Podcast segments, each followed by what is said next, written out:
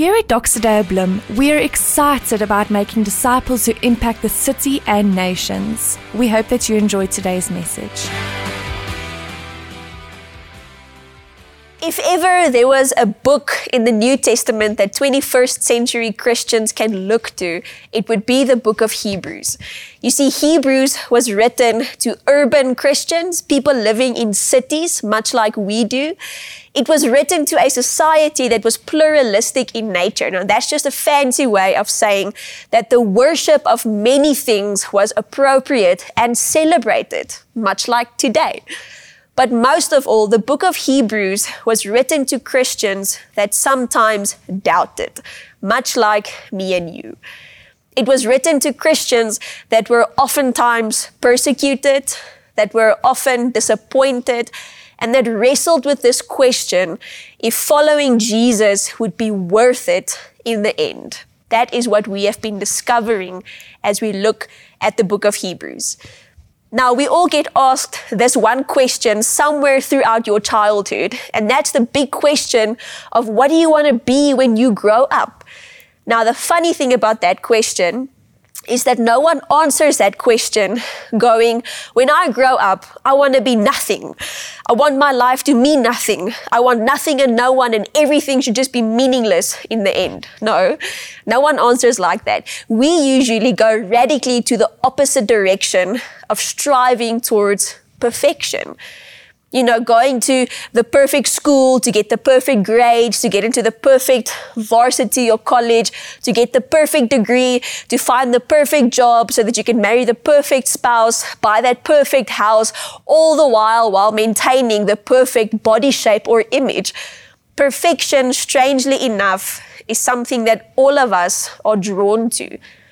But the problem with striving towards being perfect, whatever that image may be for you, and you would have discovered this with me somewhere throughout your life.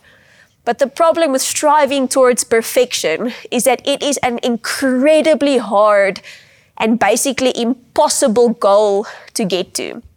Why is that? Because you would know it only takes one moment of giving into a bad temper or one moment of giving into a bad decision, an unhealthy food choice, you know, or a dysfunctional or a destructive habit. And then when we do that, we feel the full weight of our imperfection suddenly bearing down upon us. And that's what the writer of Hebrews gets to in Hebrews chapter 10, which we are going to be focusing on today. You see, if you've ever felt the pressure of having to be perfect, either in life to get ahead, or if you've ever felt the pressure on having to be perfect in order to get close to God, well, then, my friend, you're in good company because welcome to Hebrews. Now, here's the conundrum that every single Jew or Israelite following God in the Old Testament, and so many of us struggle with today. And that's the, the conundrum of God is perfect and I am not. God is holy and I am not. And what happens when we are so confronted with our own imperfection in front of such a perfect and holy God? Well, firstly, it creates distance, right? I feel far from God. Secondly, it creates hesitance. I feel that I first need to do A, B, and C in order to get close enough to God. We all have this same problem of an imperfect me trying to get to or trying to get close to a perfect God. And that's what the writer in Hebrews writes about in chapter 10. Now, this is quite a lengthy piece of scripture. I'm not going to read it uh, necessarily, but I would love to even invite you to take a moment, pause the video, and go and read this passage for yourself. We're going to be speaking about verse 1 up until verse 24. So if you need to pause, do that, take some time, go read it, and then we'll go on. You would have noticed that as you read through those opening verses in Hebrews chapter 10, that the writer mentions all the rules, rituals, regulations, and kind of religious hoops that people had to jump through in order to get close to God. Why? Because again, it's the problem of an imperfect human trying to live in relationship with a perfect God. In the Old Testament, there were all these hoops, these religious sacrifices, these sin offerings that the priest had to bring in order to make imperfect people holy enough for a moment so that they could get close enough to God. But before we go on, let me ask you this. What are the things that you run to to touch your to touch up your appearance before God? What are the religious hoops that you jump to to make sure that you seem appropriate or perfect enough or holy enough to be able to approach God? Do you try and be the perfect student? Do you try just really hard to be the perfect big Christian, always saying and doing the right things? Do you try and be the perfect employee or spouse or parent? Or maybe you've given up on trying because you are so devastatingly aware of how imperfect you are and how much you fall short of the glory of God. Now, no matter where you find yourself on that spectrum, whether you're trying really hard to be perfect or whether you've given up completely, again, welcome to Hebrews because that is what he writes about. Hebrews 10, verse 1 and 2 mentions how in the old system, the old covenant, the old Moses way of doing things, uh, they had to do all these sacrifices and sin offerings to be able to get close to God. But in those opening two verses, the writer makes it clear how all those religious hoops, all those sacrifices, all those rituals that they had to go through, and the words are this, was only a dim preview of the real things to come. You see, day after day, month after month, year after year, the high priest would have to go into God's presence on behalf of all the imperfect people. He would repent and perform sin offerings in order to have this perfect God then forgive these imperfect people. But the writer is making it very clear that all of that was to be ultimately replaced by a new system, a much better way of relating to God. Why was that necessary? Because the old covenant way of imperfect people trying to relate to a perfect God was in the end an impossible uphill battle. Why?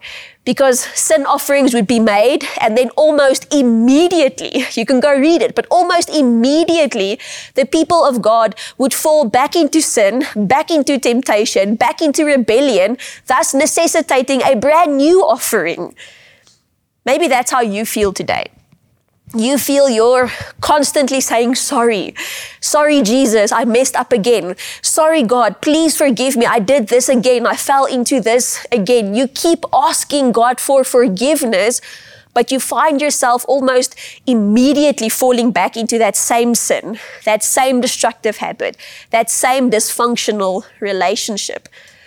Maybe you find yourself again just so devastatingly aware of how imperfect you can be in front of a perfect God. But luckily, that's where the good news of Jesus comes in. Because in Hebrews chapter 10, from verse 10, again, go read it for yourself, but you'll notice that the writer suddenly shifts gears. He spends the opening verses writing about all the religious hoops that the people had to jump through for the imperfect man to become close to the perfect God. But then in Hebrews 10, verse 10, he changes gears and he states how God's very plan from the beginning was for that thing and that system to be replaced in totality.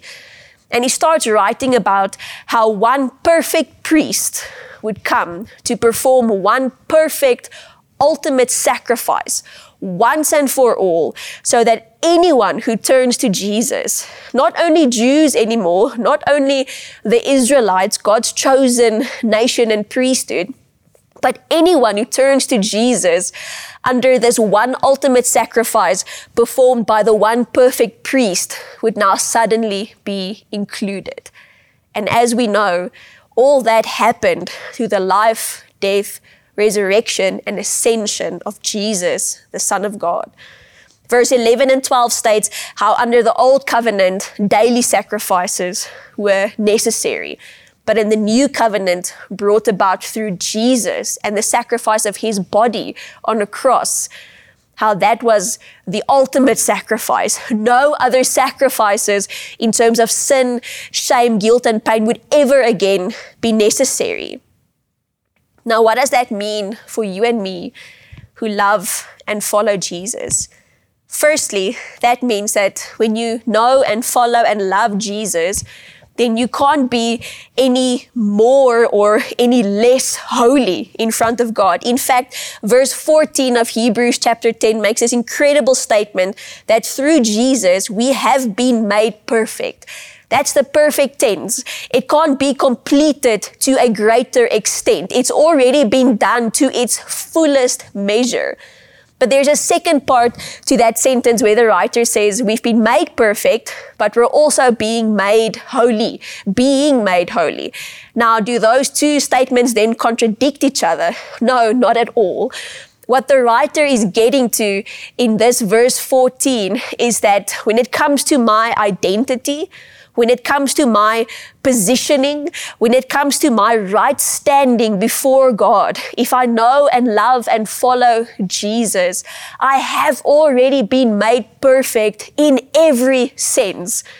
But at the same time, he's writing about how my experience of that right standing, how my experience of that relationship will definitely continue to grow season after season after season. Now, maybe just an easier way to illustrate that. I always use the example of myself and my husband. So, legally, we're married. We have the documents, I have the ring, we have the photos, all those things. We live in the same house, everything you would expect a married couple to do and to be.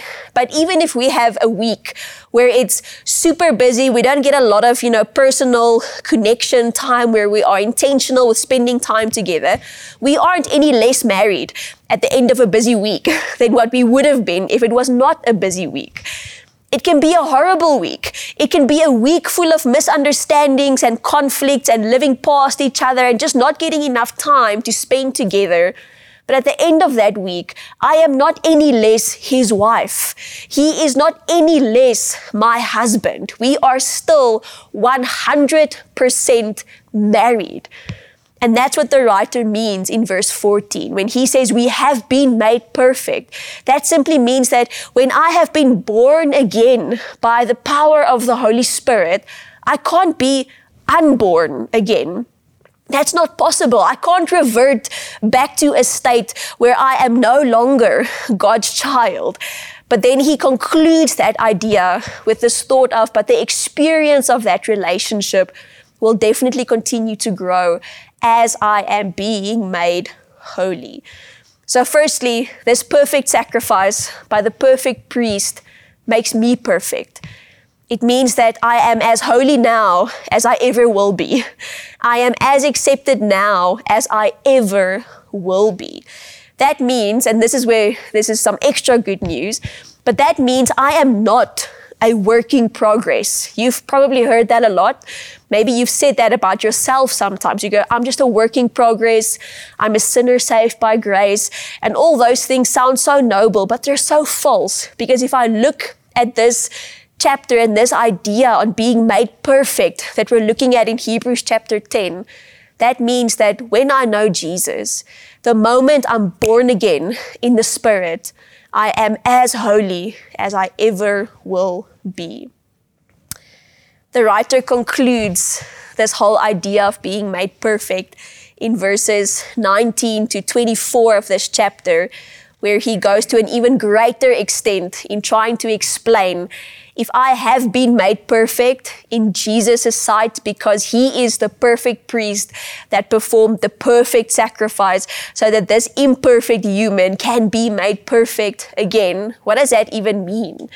Firstly, it means confidence. It means I can come running into God's presence. There's no reason that I will ever be unwelcome in His presence. Secondly, this passage speaks on nearness.